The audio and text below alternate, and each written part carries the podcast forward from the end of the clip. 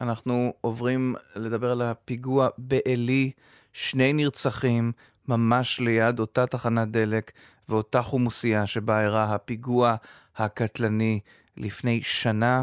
הוד בראל, כתבנו, אנחנו איתך, ואנחנו uh, מדברים איתך ממקום האירוע בשידור חי. נכון, כן, ערב קשה עידן, פיגוע קשה, פיגוע ירי קשה. כן, אבל עוד אה, אני אה, אצטרך שתרפרש את קו השידור, תתנתק ותתחבר מחדש, מכיוון שאנחנו שומעים אותך בצורה מעט אה, מקומפרסת, כן? כאילו משהו חללי כזה. אני מניח שברגע שתתחבר תלחץ שוב, נוכל לשמוע אותך. אולי עכשיו. בואו ננסה. הוד, אתה איתנו? כן. הוד, אנחנו איתך. שלום עידן, אז כאמור, פיגוע ירי קשה.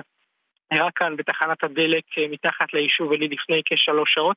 מחבל אה, פלסטיני הגיע לכאן לפני כשלוש שעות ברכב, עצר בתחנת הדלק, ירד מרכבו ופתח בירי לעבר אה, רכב ישראלי שבו בעצם שישראלי שם בשנות ה-40 לחייו תדלק את רכבו ועוד צעיר שבנוסף גם היה ברכב נרצח כתוצאה מירי המחבל.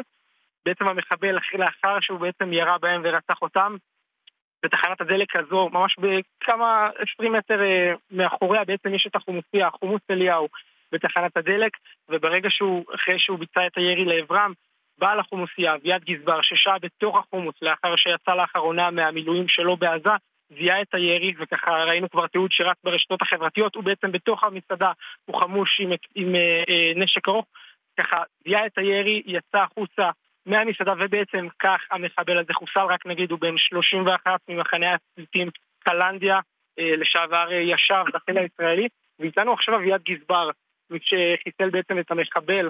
שלום אביעד. שלום, שלום. אביעד, אתה יכול לספר לנו רגע על השניות בהם שבעצם, אה, מה, מה הבנת באותן שניות?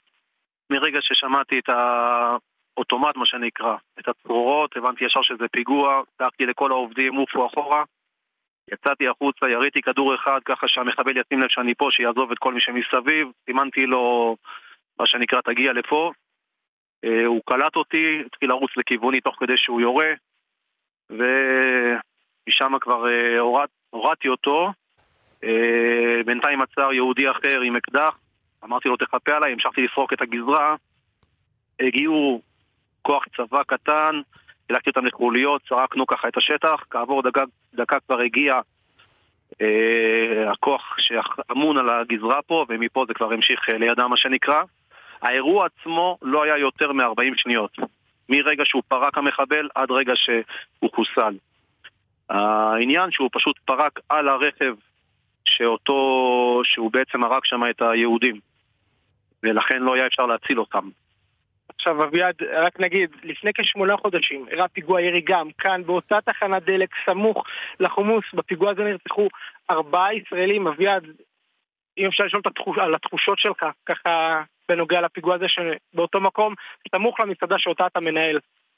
תראה, לפני שמונה חודשים היה פה פיגוע, אבל במהלך השמונה חודשים האלה וגם לפניהם היו עוד המון פיגועים, והייתה גם מלחמה ויש מלחמה, וזה לא ייעצר ולא ייגמר. עד שלא נבין מי אנחנו, מה אנחנו. חייבים, חייבים, חייבים להבין מי אנחנו, להרים את הראש ולהפסיק להיות ילדי כאפות, נקודה. ברגע שנבין את זה, אף אחד לא יכול עלינו. אף אחד פה לא יכול על עם ישראל. כן, ואם אפשר עוד שאלה אחת, מה, מה אומרים לעובדים? אנחנו יודעים שהיו עובדים צעירים גם בזירה, גם בזירה הקודמת היו עובדים צעירים, מה אומרים להם בשניות שאחרי, איך מנהלים את זה בתור מנהל שנמצא בזירה בחומוס? קודם כל, אה, זה באמת מורכב. אה, כינסתי ישר את כולם, הדבר הנכון הוא להמשיך לעבוד. אני מתכוון מבחינת הפעולות, זה מה שעשינו, עשיתי את זה יחד איתם.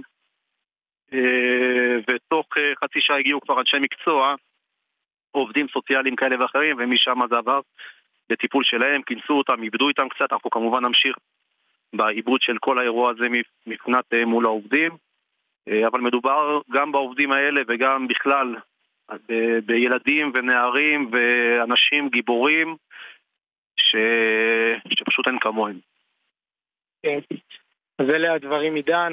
וצריך לומר שאביעד חוזר מהיותו חייל מילואים בח'אן יונס, נמצא בחופשת רענון, ומוצא את המלחמה הקרובה אליו הביתה שוב. נכון מאוד. כן.